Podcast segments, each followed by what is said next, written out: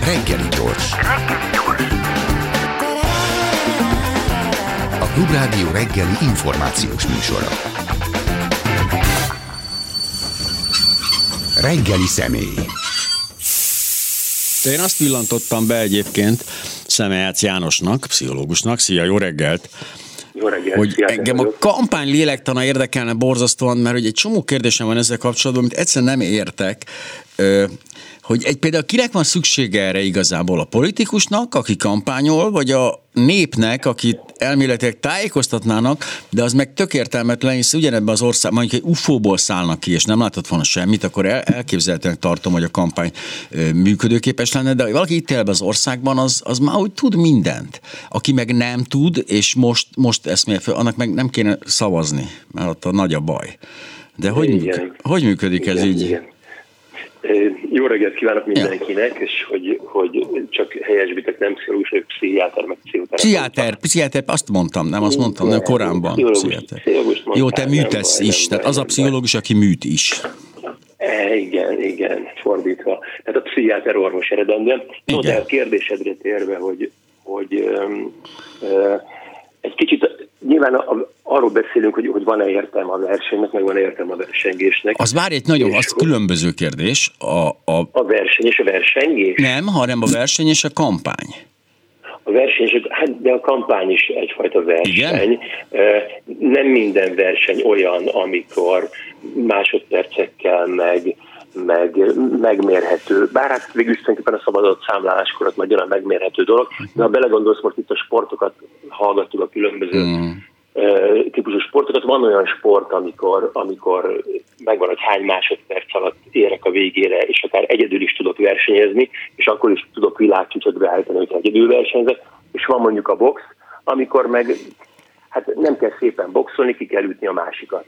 És hogy egy picit a kampánynál is azt gondolom, hogy hát nyilván ez egy, ja igen, és ugye a verseny azért alapvetően az egy részben az evolúció is versenyről szól, az arról szól, hogy kiék lesznek a nagyobb anyagi javal, ki tudja a genetikáját jól örökíteni, és hogy tulajdonképpen ez bizonyos szempontból maga a fejlődésnek az záloga.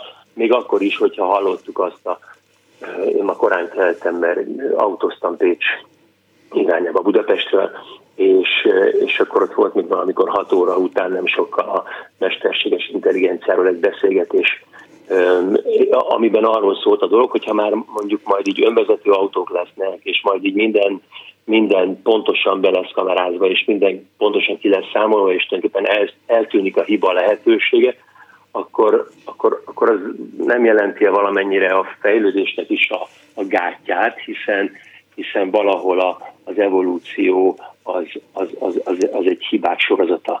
Szóval visszatérve arra a kérdésre, hogy akkor a kampánnyal mi a helyzet, tehát a kampánnyal ez a helyzet, aki megnyeri a választást, ővék lesznek a nagyobb, és a erőforrások, ő dönthet majd ezek elosztásáról, nyilván helyzetbe hozhatja a saját embereit, ez akár áttételesen az a genetika öröklődik, amit a győztes úgy gondol, tehát hogy nagyon sok minden, szóval persze a kérdésedre az a válasz, hogy igen, hát kell kampány, meg verseny, meg ilyenek. Igen, csak amikor azt mondjuk, hogy akkor ez az 50 nap a kampány mondjuk, igen. Nem annyi, de mindegy, hogy ez maga a verseny, tehát ez alatt kell minél több embert meggyőzni arra, hogy jó fejbe vagyok. Arra mondom én azt, hogy ezek az emberek itt élnek 4 év alatt is, a ciklus alatt is ebben az országban, és hát az nem lehet, hogy egy 50 napos kampány felülírja azt a tapasztalatot, amit ez alatt a 4 év alatt szereztek,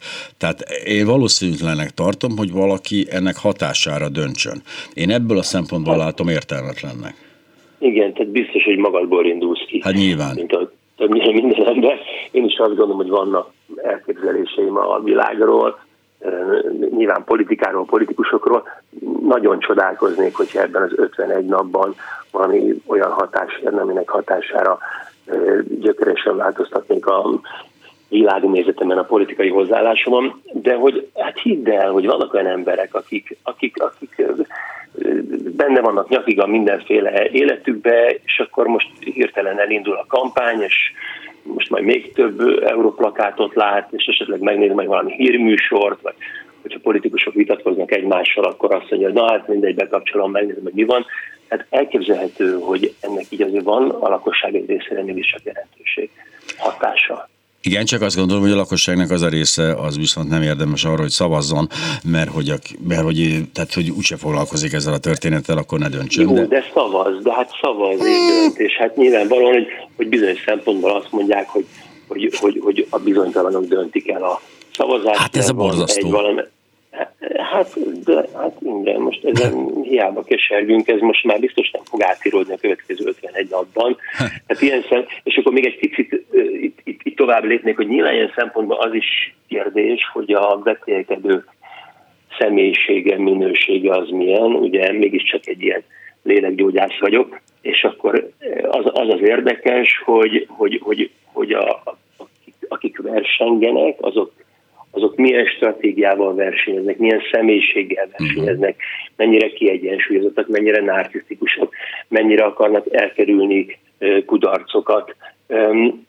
Ezekből nagyon sok minden kiderül akár a választások utáni időszakra, hogy akkor ott valójában mi is fog történni, akarunk-e megegyezni a másikkal, olyan szinten próbáltuk devalválni, anulálni, nem akarok most idegen szavakat mondani, tehát hogy mondjuk akár dehumanizálni, hogy egy utolsót még mondjak a másikat, ami akár ilyen későbbi kooperációkat is lehetetlenné teszi.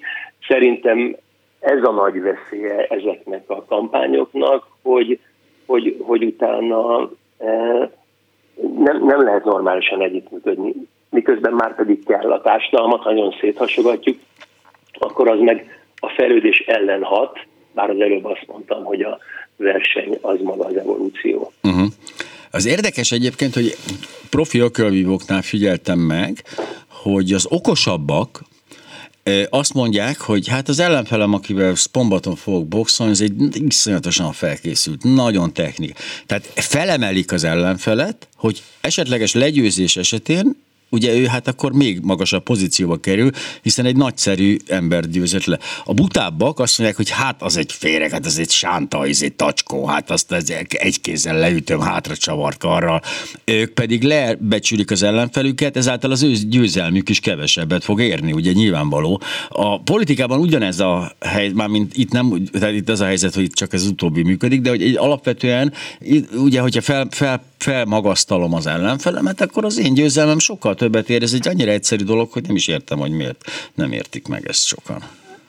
Hát igen, de tulajdonképpen ahogy a boxban is, amikor ott rácsatolják az övet, akkor már nem azt mondjuk, hogy előtte mit mondott, hogy a politikában is az, hogy felé nagyon lehetett a pálya, és tulajdonképpen nem fair eszközökkel győztél, annak tulajdonképpen ott már nincs jelentősége, sőt, ugye azt is látjuk különböző felmérősekből, hogy miután valaki győz, és ha akkor csinálnak egy közvéleménykutatást, akkor úgy tűnik, hogy sokkal többen szavaztak volna a győztesre, mint amennyivel végül is győzött, mert hogy a győztes csapathoz tartozás érzése az egy nagyon fontos dolog, és egy nagy élmény, hogy akkor én is adörök. Nagyon vicces volt, hogyha ilyen saját példát mondok, hogy ez velem hogy működött, hogy mentem a lányaimmal Franciaországba. Hát én nem vagyok egy nagy fotball kedvelő, de még a világbajnoki döntőt is csak úgy azért gondoltam, mert a lányaim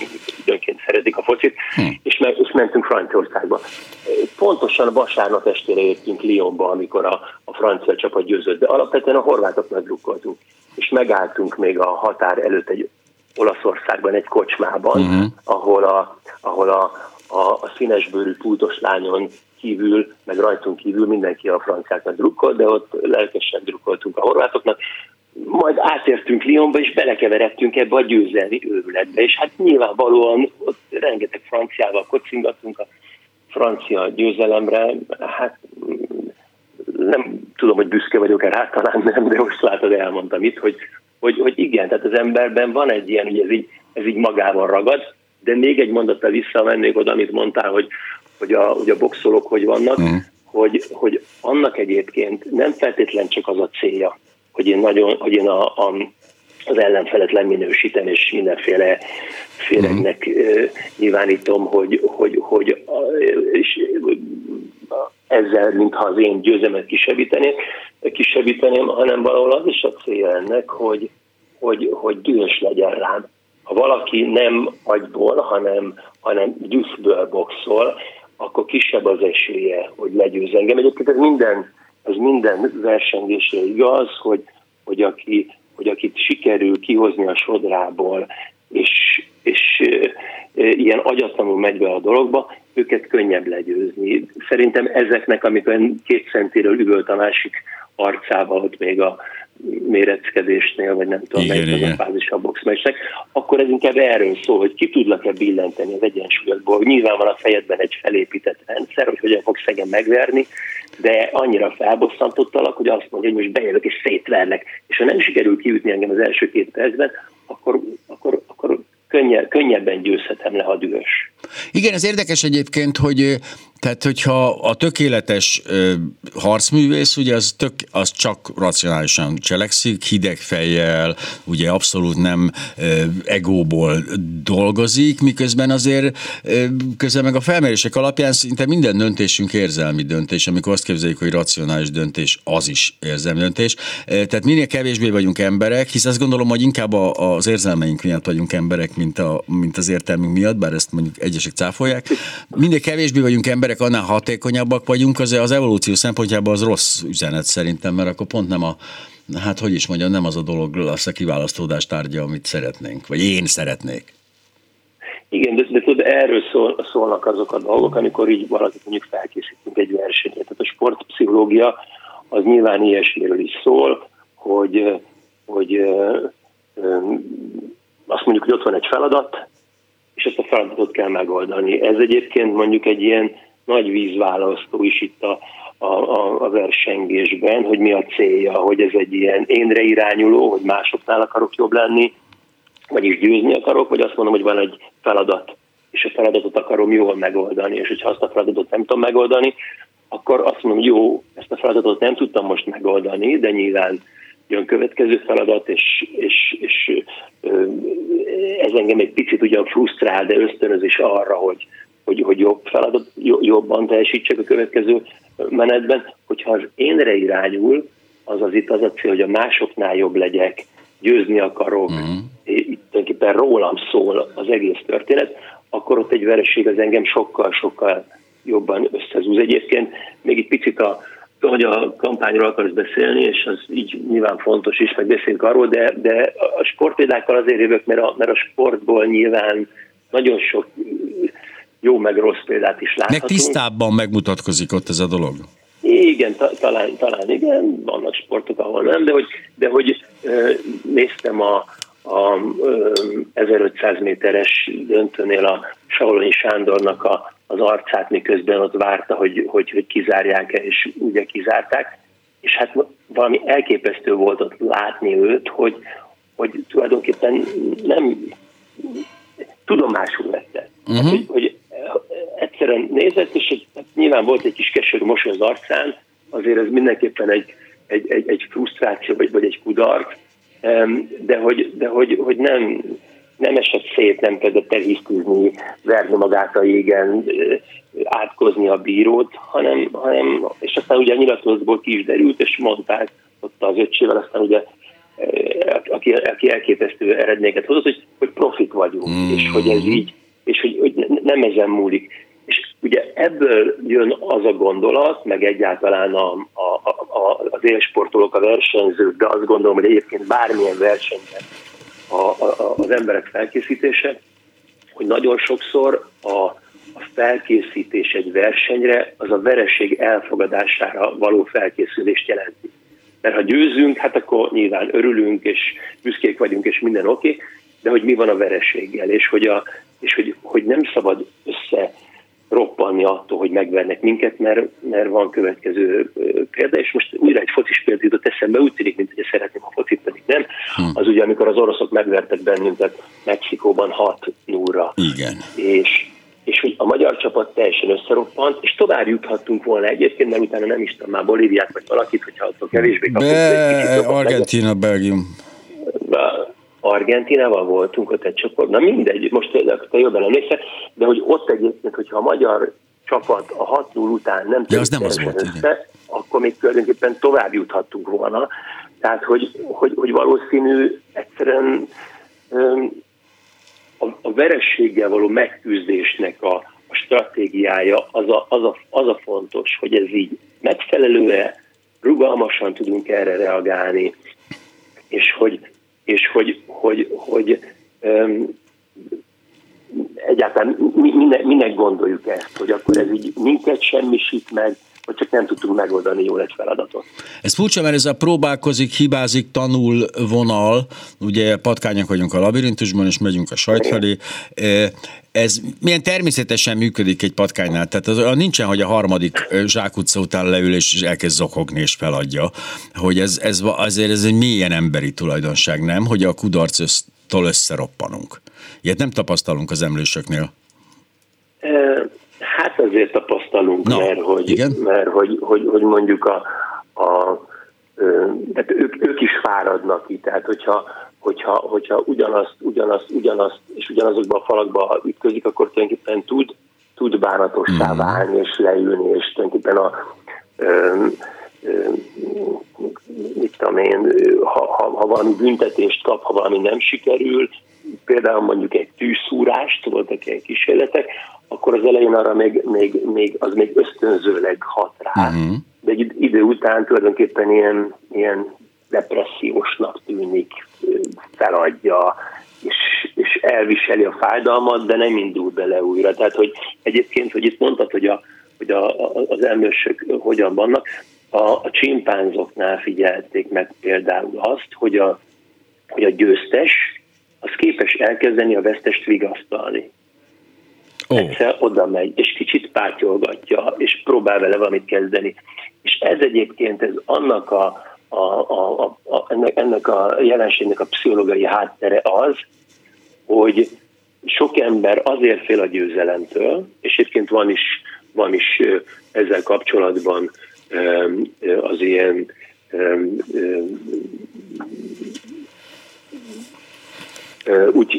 úgy hívjuk, hogy a versengőnek, aki egy elkerülő versengő, igen, elkerülő szó, nem akart hirtelen eszembe jutni, az elkerülő versengő, aki azért tart a győzelemtől, mert hogy fél attól, hogy nem tud mit kezdeni a pozitív visszajelzéssel, a példesztára emeléssel, mert hogy fél, hogy ennek mi lesz a következménye, hogy akkor utána őt hogyan fogják majd elfogadni, vagy kiközösítik-e. És hogy ilyen szempontból ez a csimpánzoknál is megjelen, hogy úgy gondolja a csimpánz abban a hordában, amiben ő él, a győztes, hogy ahhoz, hogy őt a környezete jobban ítélje meg, annak ellenére, hogy ő győzött, az is kell, hogy látszódjék, hogy igenis, hogy tud figyelni, tud törődni a legyőzöttel. És egyébként itt volt például többféle kutatás, van egy neves magyar pszichológus kutató, a Fülöp Nagy Márta, aki sokat foglalkozott különböző nemzetiségű fiatalokat is, magyarokat, japánokat, kanadaiakat vizsgált és kutatott, és abban azt látta, hogy a magyar fiatalok ellentétben a japánokkal és a kanadaiakkal rosszabbul élik meg a győzelmet is, és nehezebben viselik el a vereséget. És hogy a magyar szülőknél figyelték meg azt, hogy a magyar szülők például féltik a gyerekeiket versenyeztetni, és itt nem feltétlenül csak arról szól, hogy mondjuk a hatalomról látjuk azt, hogy nem versenyezni szeret, hanem győzni, és hogy a kudarcot nagyon nehezen viselik, és lehet, hogy egyébként ez is egy picit így csöpög lefelé, és az átlagember is azt mondja, hogy hát, ha veszít a gyerek, hát az nyilván az kudarc, akkor az ott így tönkre megy, annak nem szabad kitenni. De ha meg győz, akkor meg azt fogják mondani a társai, hogy ő stréber. És ettől is meg kell óvni, és akkor inkább ne legyen verseny, mert az így az végül is rossz. Miközben visszatérhetünk a beszélgetésünk elejére, hogy a versenynek igenis egy komoly jelentősége. Ez furcsa, mert hogy ugye iskolák szempontjából néztem, vagy olvastam valamit erről, hogy ugye vannak magániskolák, tipikusan nagyon versengő iskolák, versengésre nevelő iskolák, ahol, és vannak kooperatív iskolák, ahol a kooperációra helyezik a hangsúlyt, és hogy azért ez a versengő alapállás, tehát amikor a gyerekek a versengésben nőnek bele, nőnek fel, azért az nagyon-nagyon kedvez a pszichopatáknak. Igen, most azért a pszichopata szót, hogy használod, ezzel itt mindjárt le is fagytam, mert hogy azt most már nem annyira, azt, ha kibontjuk, az sokféle. Tehát például mondjuk, hogyha azt mondanád, hogy a narcisztikusoknak az milyen, és ugye a pszichopátia hátterében sokszor azt mondjuk, hogy ez egy ilyen narcisztikus sztori is, mert hogy a narcisztikusoknál látjuk azt, hogy ő szeretnek versengeni, legfőképpen győzni, mondjuk nyilván ki az, aki nem szeret győzni, és a győzelem lelkesíti, de hogy a versengésnek a középpontjában ott ő áll. És amikor győz, akkor ezt így nagyon felnagyítja, ezt ő csinálta, ez az ő érdeme, ez egyedül, és a vesztés, az meg nagyon nyilvánvalóan innen fogva a vesztést sem úgy éli meg, mint egy feladat, amit nem sikerült megvalósítani, hanem ott az önértékelés, az önbizalom, a békafenek alatt van, ezért haragot érez, aki legyőzte, azzal szemben gyűlölet alakul ki benne, nem tudja konstruktívan feldolgozni a vesztést, nem tud belőle talpra állni, nem tud tovább lépni, és tulajdonképpen a riválissal is, meg ezzel az egész helyzettel egy ellenséges viszonyt alakít ki, szidja a körülményeket, nem is tudom, amelyik trójai király volt, aki a tengert korbácsoltatta, amikor összetörte a hajóhadát, de nyilván akár a politikusokra ha gondolunk, akkor ez érdekes, hogy mondjuk így ki hogyan tudja elfogadni a vesztést, mennyire vonatkoztatja ezt magára. Tehát ha nem magyar példát hozok, hanem külföldit, és mondjuk Donald Trump, aki egy végtelenül narcisztikus ember, hát ő tulajdonképpen egyáltalán nem tudta elfogadni a vesztést, nem tudott győzni, de a vesztést nem is tudta elfogadni, és hát tulajdonképpen azóta is ebben az őrületben van, és hát úgy tűnik, hogy ez meg ragadós, mert a republikánus szavazóknak is egy jelentős része úgy gondolja, hogy az a választás el lett csalva, miközben semmiféle bizonyíték nem született arra vonatkozóan, hogy az a választás el lett csalva. És tulajdonképpen mégis megy ez a dolog így tovább, hogy akkor így akkor valójában mi történt? Az már valóban egy súlyos személyiségzavar, amikor a veresség nemhogy nem épít minket, nem feldolgozandó dolognak tartjuk, egyszerűen nem létezik. Tehát, hogy olyan nincsen, hogy ha vesztünk is, akkor is nyerünk, tehát ez lehetetlen, hogy vagy akkor tényleg csalás történt, a beavatkozta íz, stb. Ez azért már tényleg személyiségzavar szint, és a Trumpnál azért ez jelentős, tehát ezt gondolom, hogy ott azért nem, teszten azért nem menne át. És egyébként, mert ugye mondtad itt a gimnáziumokat, hogy igen, tehát vannak ezek szokták is mondani, hogy ilyen versenyistálók, ahol valóban képeznek, vagy hát legalábbis, hogy ez egy ilyen kis narcisztikus képzője, vagy a személyiségzavarnak különböző jegyei megjelennek. Amikor iskolai szociális munkásaink különböző iskolákban voltak, és voltak rosszabb minőségű középiskolákban, meg voltak ilyen versenyistálokban, akkor ezzel azt láttuk, hogy a gyerekeknek mindenütt vannak problémáik, más problémáik vannak. A versenyistálokban ott a gyerekek szorongani kezdenek, szoronganak a kudarctól, és és nehezen dolgozzák fel a kudarcot, tehát hogy ott meg úgy tűnik, hogy valahogy erre nem készítik fel őket jól. Talán ebben is különbözünk, ugye említettem ezt a kutatást itt a kanadai, a japán és a magyar fiataloknál, tehát hogy valahol ők nincsenek ekkora szélsőségben. Itt nálunk a magyar fiataloknál azt látjuk, hogy a vereség esetén nagyon összetörnek, a győzelem esetén meg nagyon-nagyon győzünk. És a kettő között ez így nehezebben megy. A japánok és a kanadaiak, tehát, mint a más nemzetek ezt jobban csinálnak. Hogy ezt nem tanultuk, tehát én legalábbis emlékszem rá, hogy a vereséget valahogy, a vereség feldolgozását, meg ezt az egészet, ezt hogy lehet megtanulni, vagy hogy lehet megtanítani a gyereknek, vagy hogy lehet erre rávezetni, hisz az élet így körülöttünk azért csak a győzelmekről szól, tehát itt mindenki mindig győz. Igen, ezt így a barátaimmal beszélgetve szoktunk ezen így gondolkodni, hogy ebben tényleg mintha lenne valamilyen magyar sajátság, hogyha egy magyar felsétál két hegyre, akkor utána ő mindjárt a Monteverestre akar menni, hogyha már kétszer keresztül vitorlásozott a Balatonon, akkor a földet akarja megkerülni, hogyha már egyszer volt Somogy-Babodon, akkor utána a Párizs-Dakar fog következni. Tehát tényleg van bennünk valami szélsőség, amit így nyilván lehetne ezzel hosszan gondolkodni, gondolom most ez nem ennek a műsornak a tárgya, de hogy talán az utóbbi időben egy picit jobban tudunk beszélni azokról a negatív dolgokról, akár mondjuk a konfliktusról, vagy a vitáról, vagy egy krízisről, és ilyen szempontból azt gondolom a vereségről is, amik jók. Tehát vannak azért emberek, akik ezt így most már jobban hangoztatják, hogy ezek a negatív élmények, ezek igenis fontosak. Hogyha beállok a kosárlabda pálya közepére, és elhajítom a labdát, és egyből bemegy a gyűrűbe, aztán kidagasztott mellel sétálgatok, hogy ezt csináltak utánam, akkor nyilván nem fogom megtanulni azt, amit azt tanul meg, akinek csak 30-ra sikerül a félpályára bedobni, de addigra neki már valami jobban, vagy 500-ra már valami jobban a kezében van, és hogy amikor azt mondom, hogy szerencsém van, akkor tulajdonképpen a szerencse az nem visz előre, akkor éppen így jó volt, de abból tulajdonképpen nincs is tanulság. Tehát azt gondolom, hogy visszatérve a kérdésre, hogy valahol a gyerekeinkbe ezeket a dolgokat kell elkezdeni elültetni, hogy a kudarc az nem feltétlen probléma, mert tanulság,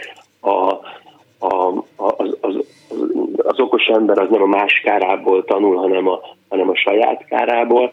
Eszembe jut egy írás, egy sajnos fiatalon meghalt pszichológus kolléganőnk Pénát Patának az írása volt, az volt a címe, hogy hoppá.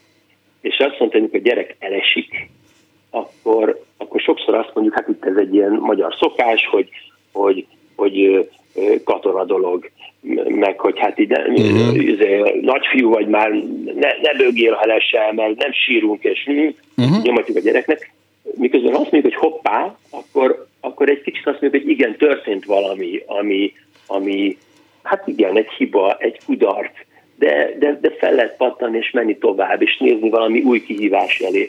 Szóval, hogy valóban ezt a kicsitnél kell elkezdeni, hogy nem kell félni a krízistől, nem kell félni a kudarctól. Amikor párokkal dolgozok, párterápiában, akkor szoktam mondani, hogy nem az a jó párkapcsolat, amiben úgy élnek, mint a tubicák, mert akkor ott valaki domináns. Ha ők mindig mindenben egyetértenek, akkor ott mindig valakivel egyetért a másik.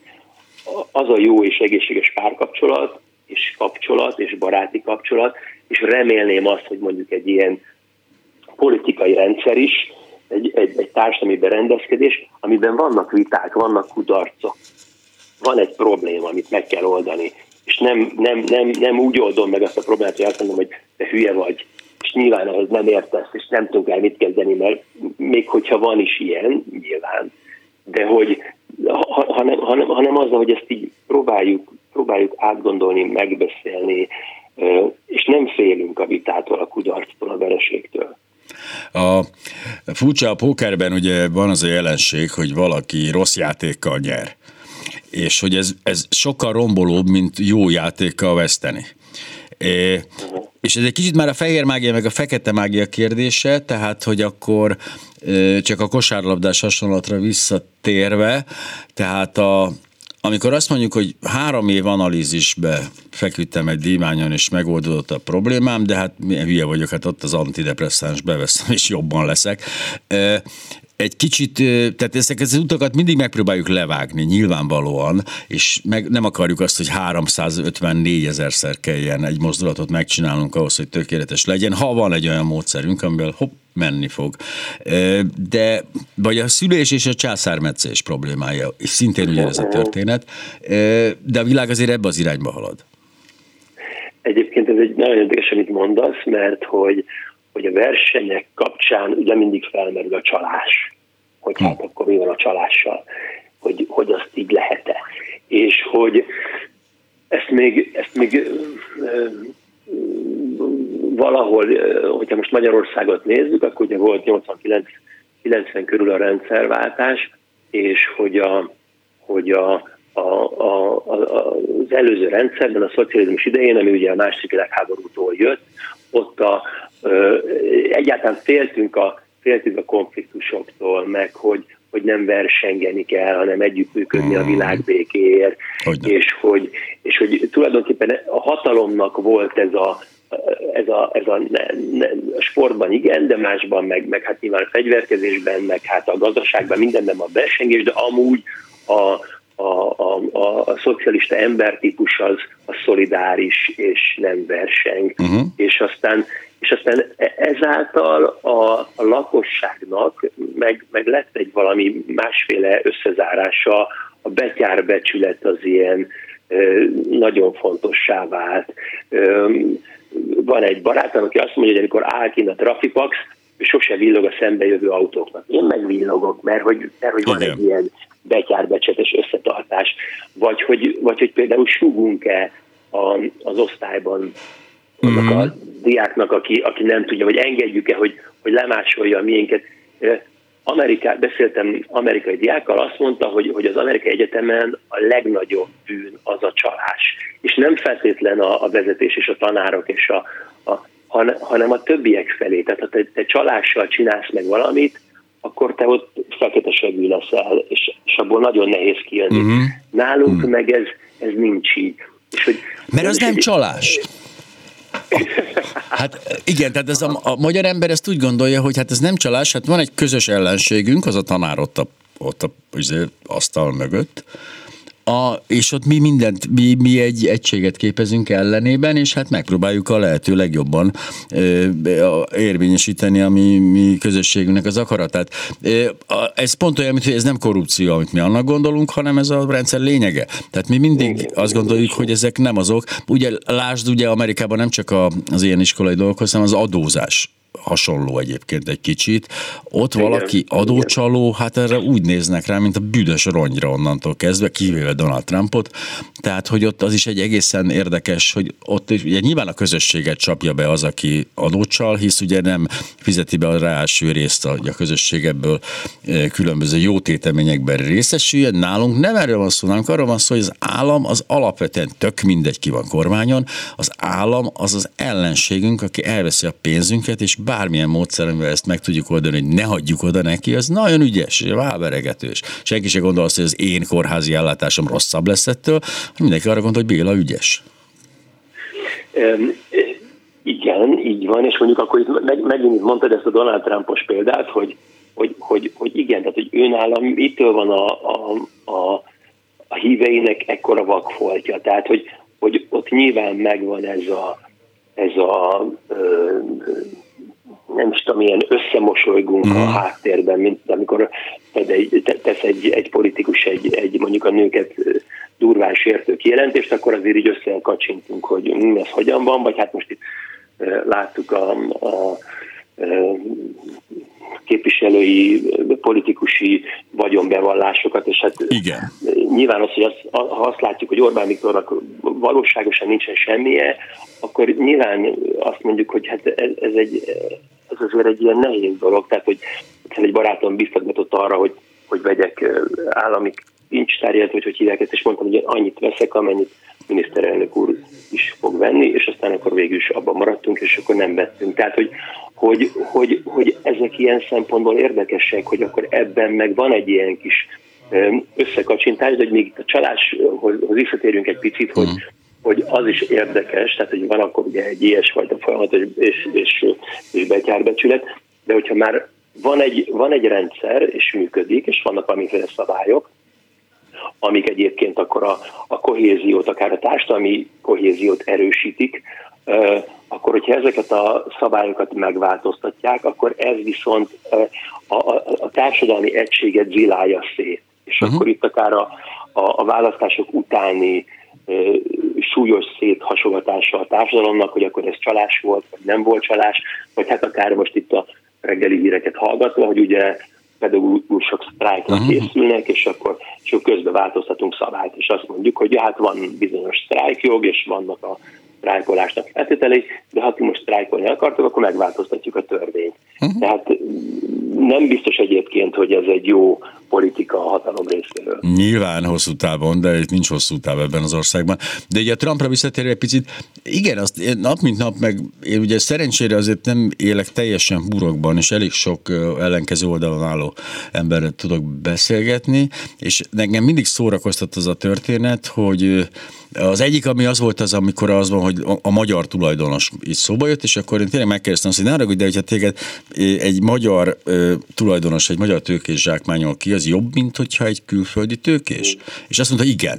Ez volt az egyik, ami nagyon szórakoztató volt. A másik pedig az, hogy hát lop-lop, de legalább nem a kommunisták viszik el. Tehát egyfajta erős relativizálás ebben a történetben. És egy picit ugyanolyan, mint mikor volt egy Juventus szurkoló barátom, és teljesen komolyan, borzasztóan összetörve volt egy ilyen meccs után, amikor valami kiestek valahonnan, tök mindegy, én sem focihoz körülbelül annyira, mint te, de hogy rettenetesen volt, és mondom, figyelj, ott vannak ezek a csávók, ilyen hihetetlenül túlfizetett, iszonyú gazdag csávók, akik most nem jutottak be egy kupába, és te itt így a minimál béreddel, ez ilyen komoly lelki válságba kerülsz, hogy ez nem érzed, hogy ez egy ilyen hülyeség?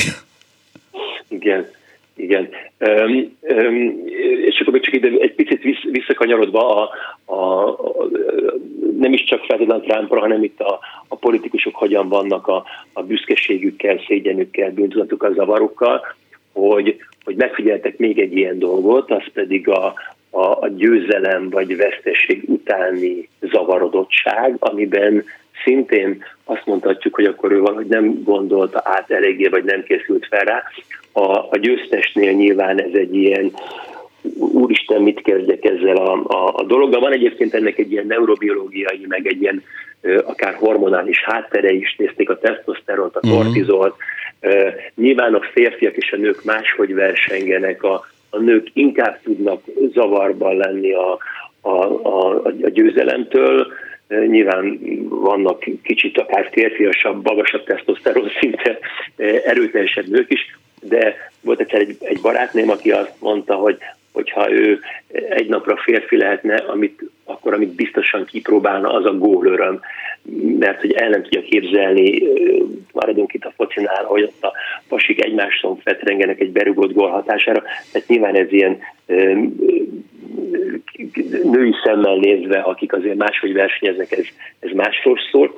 Illetve a zavar, amikor azt is szoktuk mondani egy vereség után, hogy valaki annyira hirtelen nem érti és nincs képben, hogy egy ilyen debilizáló zavar állapot jön. Egyébként most itt erről eszembe jut mondjuk a 2018-as választás után körülbelül Vona Gábor arcán látszódott ez, hogy ott a Jobbikkal ő annyival nagyobb sikerre számított, hogy így gyakorlatilag ott az első nyilatkozatainál így a világát nem tudta, és hogy merre áll arccal. Tehát nyilván ott van, ahogy az valami nagyon félrement, valamitől nagyon másra számított. És most csak eszembe jutott erről egy másik ilyen arckép, ami a 2002-es választás után Orbán Viktor arca volt, nem tudom, emlékszel arra, nézte a táblát, és ha jól emlékszem, akkor Václav Havel mondta azt, hogy mert az Orbán Viktor nem az a fajta semmibe néző üres tekintet volt, ami Vona Gáborról látszott, hanem tényleg formálódott benne valami elszánt erő, amire amit aztán most így látunk is. Václav Havel mondta, hogyha még egyszer hatalomra kerül, akkor az nem csak a magyaroknak, hanem Európának is nehéz időszak lesz, és Václav Havel ilyen okosan is előrelátóan megmondta. Bölcs ember. Egy picit még erre az egész, most az elejére picit visszakanyarodva, még 10 percünk maradt, és elég jók vagyunk, és dinamikusak, és nagyszerűen szökelünk így körről körre, hogy átérünk ezen a patakon. Remélem tudnak minket a hallgatók követni, én jól érzem magam, tehát így szerintem ők is, ezzel nincs semmi gond, de hogy mégis mennyire számít itt az elvárás, tehát mármint a közönség elvárása, hiszen azt gondolom, hogy egy olyan vesztes, aki mondjuk, és most nem menjünk a politikába bele, egy meccs után, ha ugye itt emlékszem egyszer, amikor magyarok kikaptak, most és nem tudom mibe, fociba vagy bármibe, és az volt egyáltalán, hogy mosolyogtak. Hát a vesztes csapat tagjai mosolyogtak, és ez annyira hihetetlenül felháborított mindenkit, tehát itt az az elvárás, hogy itt zokogás legyen, tehát itt azért nemzethalál, félárvócra eresztett zászlók, és mindenki térdelve kaparja a földet, tehát azért van egy ilyen külső elvárás is. Aha. Hát nyilván itt arról is szól, hogy mi is a tét. Valószínű, hogy még ennek kapcsán akár sport szempontból kisebb jelentőségű versengést is fel tudunk nagyítani. Nyilván itt, mit tudom én, mondjuk akár egy bármilyen sportban egy román-magyar meccs, vagy mit tudom én, annó egy szovjet-amerikai, vagy egy magyar-orosz, ugye persze ott volt 56-ban a vízilabda meccs, ami ilyen kvázi háborúvá váltódott a medencében. Mert nyilván vannak olyanok, vagy nem tudom én, mondjuk egy szerb, Albán vagy Koszovó, Montenegró, tehát hogy azt gondolom, hogy itt nyilván ezeknek nagy jelentősége van, hogy mennyire presztízsből csináljuk, és akkor itt megint vissza kell kanyarodunk oda, amiről talán már így beszéltünk többször, hogy ez így mennyire szól róla, mennyire arról szól, hogy mi a célversengésnek. A másik egyébként a kicsit az ilyen stílusról is szól, hogy ez egy interpersonális történet, vagy célra irányuló. Az interpersonális versengés esetében ott a cél a másiknak a legyőzése, és az én felsőbbrendűségemnek a bizonyítása, a másiknál pedig, amikor ez a célra irányul, ott pedig a magas teljesítmény elérése. Tehát gyakorlatilag amikor nem a teljesítmény, csak bármi áron, de megszerezzem, akkor nyilván akkor ott elvárja tőlem a közönség azt is, hogy én így utolsó véremig küzdködjek. Ha meg csak az a kérdés, akkor tulajdonképpen tovább jutunk-e, megnyerjük-e, nyerünk-e hozzá még egy valamit, akkor talán az is a jelentőség. Igen, mert ugye van az elkerülhetetlen kudarc. Ugye ez például a saját halálunk. De a szeretteink halála is ilyen lehet, amikor veresség, veszteség, ennek a kezelésében, ugye rengeteget beszéltünk már, és egy kicsit már közhelyes ez, hogy a viszonyunk a halállal, de hogy az a tradíció, tehát a gyász év, meg a gyász munka tradíciója, ami egy elég jól bemért távolság, azt gondolom, és hogy egy év után már, akkor ennyi volt. Tehát akkor onnantól kezdve már úgy azt mondják, hogy de az most elba kéne hagyni, tehát ez most már így nem működik. És azt vettem észre a környezetemben például nagyon furcsa módon, hogy a gyász megélését például iszonyatosan halogatják az emberek. Tehát, hogy nem kezdik el a gyászmunkát, terelik el a figyelmüket. Ha történik egy haláleset, és utána akár hetekig, hónapokig tulajdonképpen nem veszik tudomásul, persze nyilván úgy tűnik, mintha tudomásul vennék, de olyan dolgokkal foglalják le magukat, olyan programokat csinálnak, olyan segítséget kérnek, olyan emberek társaságokat tartózkodnak, hogy ne kelljen elkezdeni ezt a dolgot, és az a vicces, vagy nem vicces, hát persze nem vicces, csak tanulságos, hogy akármikor kezdik el, akkor is ugyanaddig fog tartani. Tehát nagyon érdekes, hogy ezt nem lehet lerövidíteni, ezt a melót. Hát igen, de mondjuk én alapvetően a mindenféle pszichodolgok mellett addiktológiával foglalkozok, és hát mondjuk ott látjuk például, hogy azok a szerek, amelyek itt vannak körülöttünk, mindenféle pszichoaktív szerek, azok is szólnak arról, akár egy krízis, egy gyász kapcsán, hogy így ne vegyek tudomást a tényekről, és nyilván az a reményem, hogy esetleg majd egyszer úgy ébredek fel egyik intoxikált mámorból, hogy ez így nem is történt meg, vagy nincsen. Aztán hát nyilván az egy keserű tapasztalat, hogy ezeket így nem lehet igazán leodázni. Hát igen. Igazából lehet húzni az időt addig, amíg nem tudom, hogy ez a taktika működik-e, hogy aztán eltompuljon. Tehát amikor már aztán tudomásul kell venni, akkor már egy ilyen legyengült trauma legyen. Igen, de egyébként csak most eszembe jutott, hogy itt még hallgattalak, és én is gondolkodtam, hogy amikor mondjuk ilyen fantasztikusan lehet örülni a nem első helynek is, az hát nekem ennek a gyönyörű példája az a 2022-es, vagy 22-es? Tavaly volt az olimpia? Igen, nyáron volt az olimpia. Most már nem tudom, már lassan. Most már én sem tudom, mert 20-ban lett volna, és 21-ben volt, és a vitorlásozásban Berecz Zsombor második lett, egy pár másodpercig, úgy volt a befutó, hogy még első volt, de aztán aki előtte állt a pont táblázatban, ő neki egy angol vitorlázónak sikerült bejönni, és hát valami elképesztő öröm és eufória volt, és tényleg látott azt, hogy valami iszonyatosan kiadott magából mindenki mindent, egy fantasztikus teljesítmény volt, és igen, és annak ott lehet örülni. És ott nagyon szép példát láttuk annak, hogy igen, a Berecz Zsombor úgy ünnepelte az angolt, ahogy az angol sem ünnepelte magát, hogy ebből látszik az, hogyha valóban a másikat embernek tekintjük, fontos a verseny, a tisztelet, tulajdonképpen ezek a versengésben lévő, talán még az angolok voltak ebben ilyen jók, akik ezeket egy ilyen gentleman hozzáállással tekintettek a versenyre, és hogy igazán megvolt a fair play jelentősége, ugye angol szó is maradt rá, a másik elfogadása, és akkor nem kerülhetünk bele egy olyan őrületbe, mint ami ugye ennek pont az ellentéte, amit most mondok, amikor akár népírtásba torkoló őrületek a tuszik és hutuk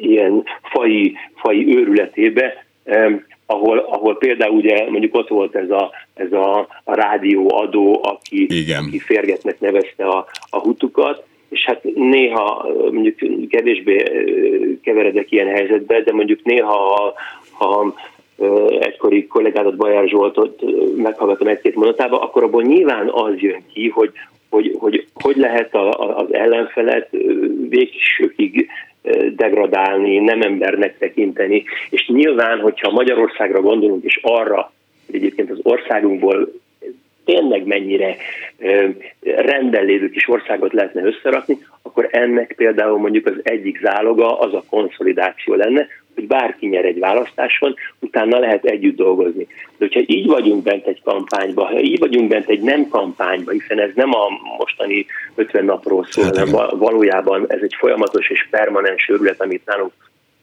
Magyarországon folyik, akkor tényleg elveszi annak a lehetőségét, hogy ez a dolog konszolidálódjék, hogy partnernek tekintsük a másikat, akár legyőzött, akár győztes.